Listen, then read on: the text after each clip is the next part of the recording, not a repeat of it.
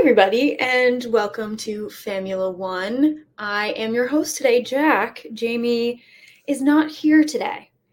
She is on a much deserved vacation, so it's just you and me, which is very different than what we're used to. Um, it definitely feels like mom's away, Aunt Jac is here, so we're going to eat a ton of ice cream and I'm going to show you movies that your parents wouldn't allow. So, let's just get into it. There's a lot to go over, a lot of F1 news, and I'm very excited for today's episode. Uh, but like I said before, a lot of F1 news. So let's jump into that first. The biggest being that it is Austin Grand Prix week. Um, it is a sprint weekend. Super excited. A ton of racing going on. And speaking of a ton of racing going on, F1 Academy will also be racing in Austin this weekend. Um, they had posted on their website and on their socials the times of all of their races and their qualifiers. We'll make sure to repost those so everyone knows. So if you go to at Famula One on Instagram, we'll make sure that those are on there too. Haas apparently has a new upgrade for the race, for their said home race, um, to go along with their new fireproof suits, which are once again subpar. I, I think the reason I don't like them is because I loved, I think it was 2017 Red Bull when they had like the fake boots on. They looked exactly like Woody from Toy Story. And that's what I'm expecting. And that's the bar that is set, and people just haven't been able to reach it. And that's just what I want. Anyway, this new upgrade for the car they have a whole new aerodynamic package. It's said to be modeled after Red Bull. They definitely need this to help them. They have been losing spots in the Constructors' Championship for quite some time now. They lost a spot to Williams, and in Qatar two weeks ago, they lost the spot to Alfa Romeo after Alfa Romeo were in double points. So they definitely needed to get back up into the points. I think they're now ninth out of 10th. So definitely I'm hoping that this makes it a little bit more interesting for them. The thing I am most excited about for this weekend, though, is Daniel Ricciardo is back on the grid for Alpha Tauri. It is sad that Liam Lawson isn't going to be with us, but Daniel Ricciardo is back, and he is not only back, but he is back at his pretty much second home race. Let's be honest, it is not a, another home race for Logan Sargeant. It is a home race for Daniel Ricciardo. I'm also really excited to see what he has planned for this weekend. Because um, last year he did his track walk on a horse and it was spectacular. So I'm very excited to see what he has planned. I have high expectations. More F1 news is that the Belgian Grand Prix will be staying on the calendar until 2025, which is great. Uh, Spa is super interesting to watch. But if there's anyone listening that would like to take a fan opinion, I think I can speak for all fans. Please do not make it a sprint weekend. We do not need a torrential downpour race weekend again. We lived it this year. We're good. We had our fill.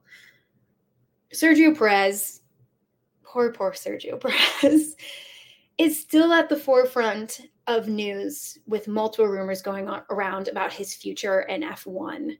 So, the first one, which I'm sure you've seen or heard of, is that he will announce his retirement at his home race, the Mexico Grand Prix.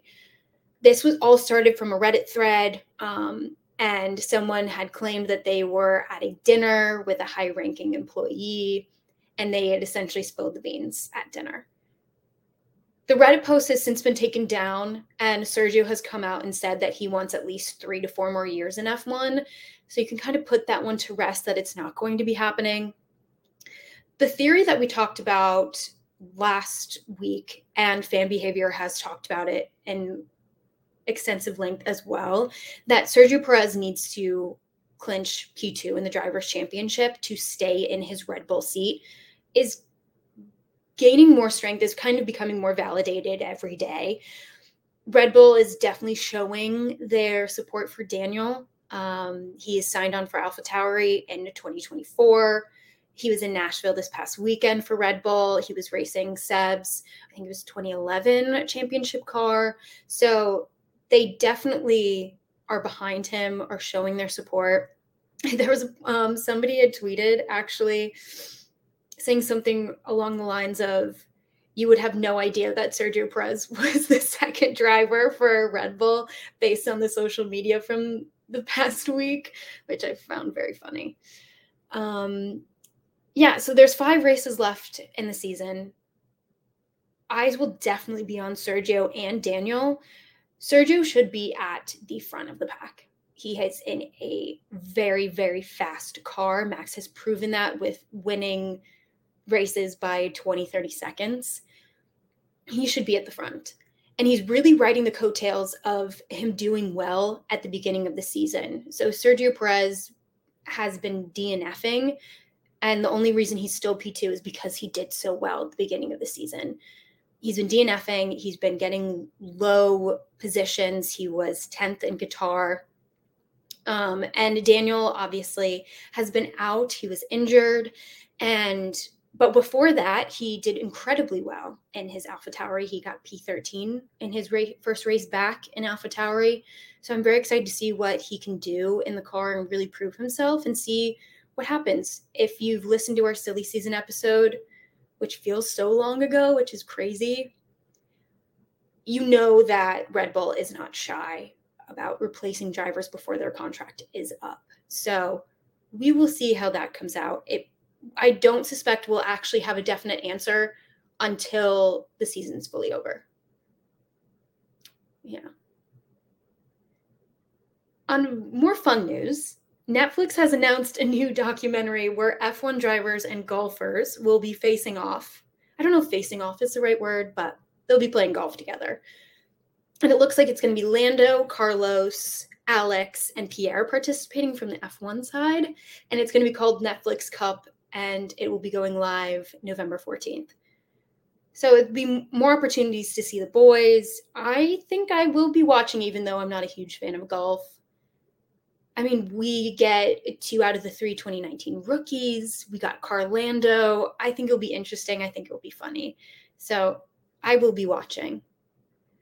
And finally, probably one of the most exciting things to happen in F1 for this week Alpine has welcomed a couple new investors, a lot of athletes, including Patrick Mahomes and Travis Kelce. You heard that right. Patrick Mahomes and Travis Kelce are investors in Alpine F1. I don't know about Travis Kelce, but I know Patrick Mahomes is an investor in the women's Kansas City soccer team, which is awesome. So he definitely has uh, a history with it. I also wonder though, Ryan Reynolds is another investor in Alpine, and he was at the Chiefs, I think it was Chiefs Jets football game. Did he then rope Patrick and Travis in because he went to the game with Taylor to the Chiefs game? That would be crazy. Or maybe that was like the final selling pitch, you know? That would be so cool if that was i want a story behind all that. I also want a documentary. Welcome to wrexham is an incredibly well done doc. So it would be really cool to see with the really high profile investors that alpine has what they can do with it and how they're going to capitalize on it because i feel like they haven't with ryan reynolds at all yet. So it'll be interesting to see what they do. That is all the f1 news as of today and now it is story time. Very excited. You might have remembered this from our Dream Team episode. Jamie had mentioned this. And ever since she mentioned it, I've been kind of enthralled with the story because it's crazy, almost unbelievable, but it's true.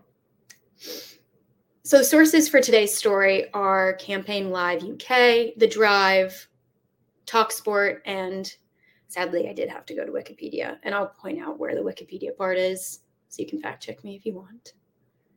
Essentially, this is a promotion for a new Ocean's 11 movie leads to a lost diamond in Monaco. Probably know what I'm talking about already. But this was for the Monaco Grand Prix in 2004. the Jaguar Racing team works with the Oceans 12 movie PR team and Steinmetz Diamonds on the sponsorship. They did this big event with George Clooney and Brad Pitt, and I think Matt Damon was there, but didn't see a photo. To unveil a new livery with a diamond embedded on both nose cones of the car. And yes, you heard me correctly the nose cones of an F1 car. The diamond's value kind of varies depending on the media outlet that you look at, but it's anywhere from 200,000 to 300,000 pounds each diamond. Let's just pause for a second and just take all of that in. They are putting these very expensive diamonds on nose cones of F1 cars. And it makes me believe that whoever had this idea, I don't think that they've ever actually seen an F1 race, let alone the Monaco Grand Prix. I get it wanting to do Monaco because it's like this epitome of luxury, right? But the track is so tight. It's one of the tightest street races, and drivers crash and scrape the walls all the time. So it is, it's wild. And it it anyway some context for all of you the drivers for the jaguar racing team are at this time mark webber and christian klein jaguar racing is in their fifth year they're not doing super well uh, they finished seventh in the constructors years prior and then they finished outside the top 10 in drivers championships jaguar was definitely feeling pressure and also having fears of being sold by their parent company Ford. So they really needed to prove that they deserve to be there, that they're getting added value out of this F1 team and drawing attention to the Jaguar brand just in general. They had done lavish partnerships in the past. For example, in the 2003 Monaco Grand Prix, they put Naomi Campbell in a 240 carat necklace, and they did see massive success from this. They saw a ton of press coverage. So I guess that's kind of where they thought, okay, we did this. It did really well. How can we step it up this year? And I guess that means stepping up is diamonds and nose cones. Nav Sidhu at the time was Jaguar um, Jaguar Racing's director of communications, and he handled the partnership. They worked with Steinmetz Group for the diamonds, and Steinmetz Group gave them five diamonds, like these massive, massive, massive diamonds. Uh, two were used as more of a photo op. So when they did everything with Matt Damon and George Clooney for the movie and, and showing the livery, it were the it was these like big emerald cut diamonds. And if you look at those, they do not look secure at all. Uh, but that's really for the photo op to show the diamonds and everything like that. While they had the two other diamonds kind of encased, they were set in this stainless steel carrier at the tip of the nose cone, and they had branding around it for the Steinmetz group. And I guess they thought, okay, this is going to make it secure as the stainless steel carrier. And I don't know what happened with the other diamond. I had said that they gave them five, but no one ever said what happened to the fifth one. So maybe they just wanted to give them options to look at, which I get. You want options. There are a ton of rumors, and I probably I, I thought the same thing that these diamonds are fake. There's no way that they're going to do this. But Sidhu refutes that and says that these diamonds are very, very much real. This whole thing was very real. And as crazy as this is, the cars had the diamonds embedded in them from Thursday practice and were used in every session. Now, moving on, pivot a, a little bit to Christian Klein, who's one of the drivers for Jaguar, as I mentioned before. It was his first season in F1. He's a rookie.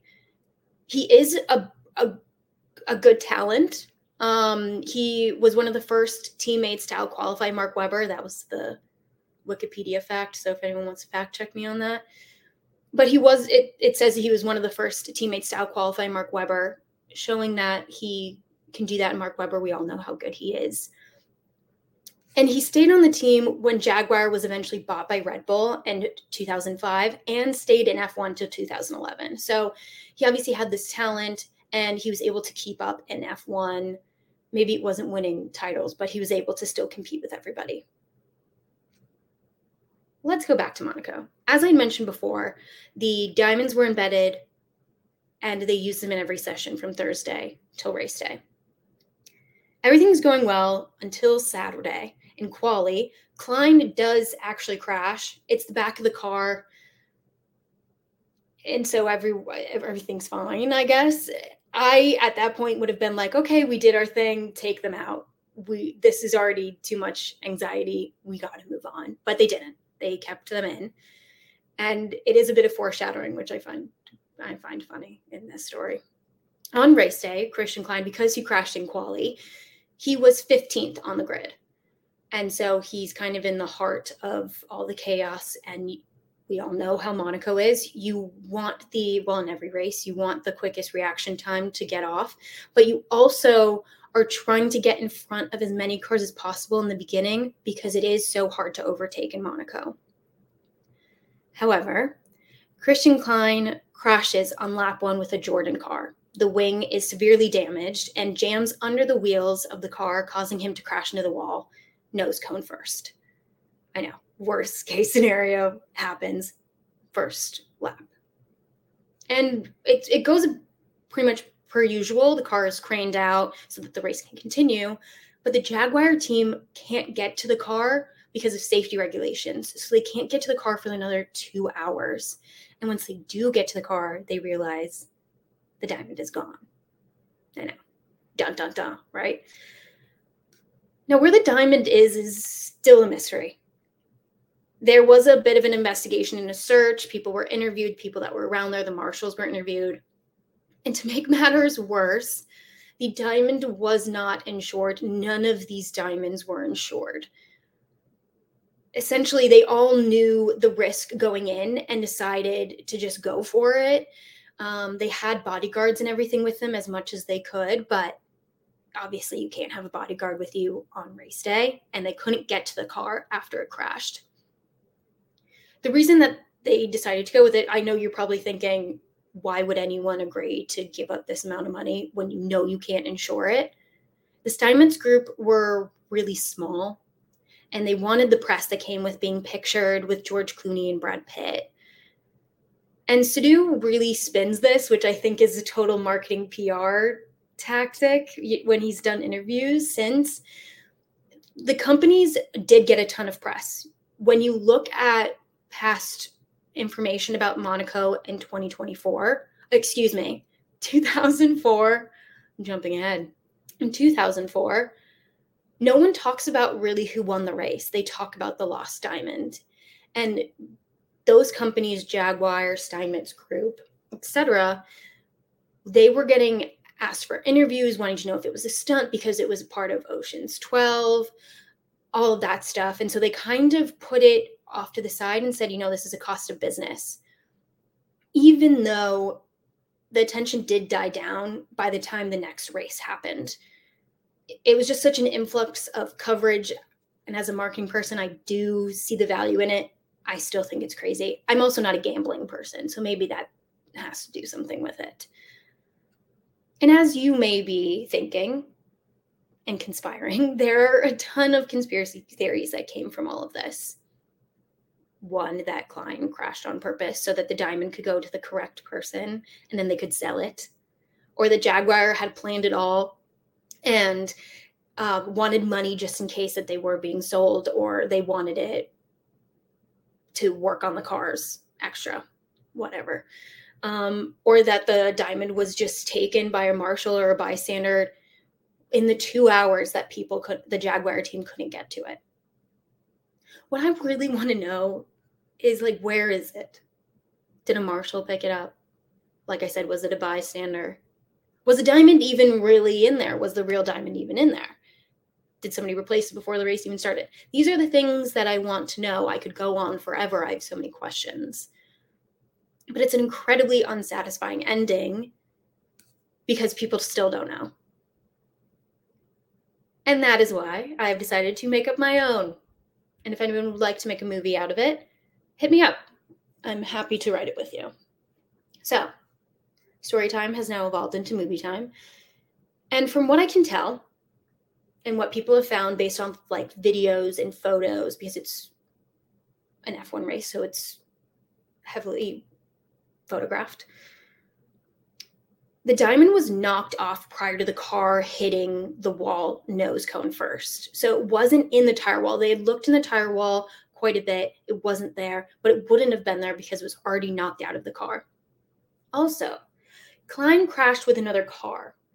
And if he had just understeered into the wall, then I think I could, you know, support that conspiracy theory that Klein and or Jaguar had anything to do with it. But because he crashed into another car, I don't think that they did. So I'm thinking it's a third party.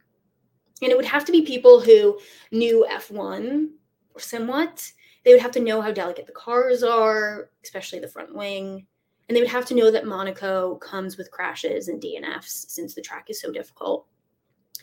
The team, yes, it would have to be a team because it would have to be multiple people. could not just do this on your own. Analyze the Jaguar team after they announced the partnership with Steinmetz Group for the Diamonds. And they knew they would have to target Christian Klein rather than Mark Webber, since Klein was a rookie to F1 and based off his past races that season. And Webber would be less likely to crash, less reliable in that sense, because he had done it before. Now, they also knew that guards would be with the Diamonds 24 7, and overall, the cars would be surrounded by people because of how much attention they would be getting. And they knew that their time to really strike and grab the diamond would be after a driver crashed.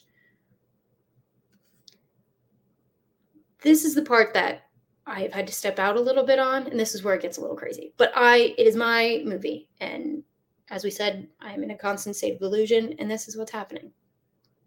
They loop in a team member on Jaguar to put a tracking device on the diamond. The team would be stationed around the track, ready to jump in when the crash happened.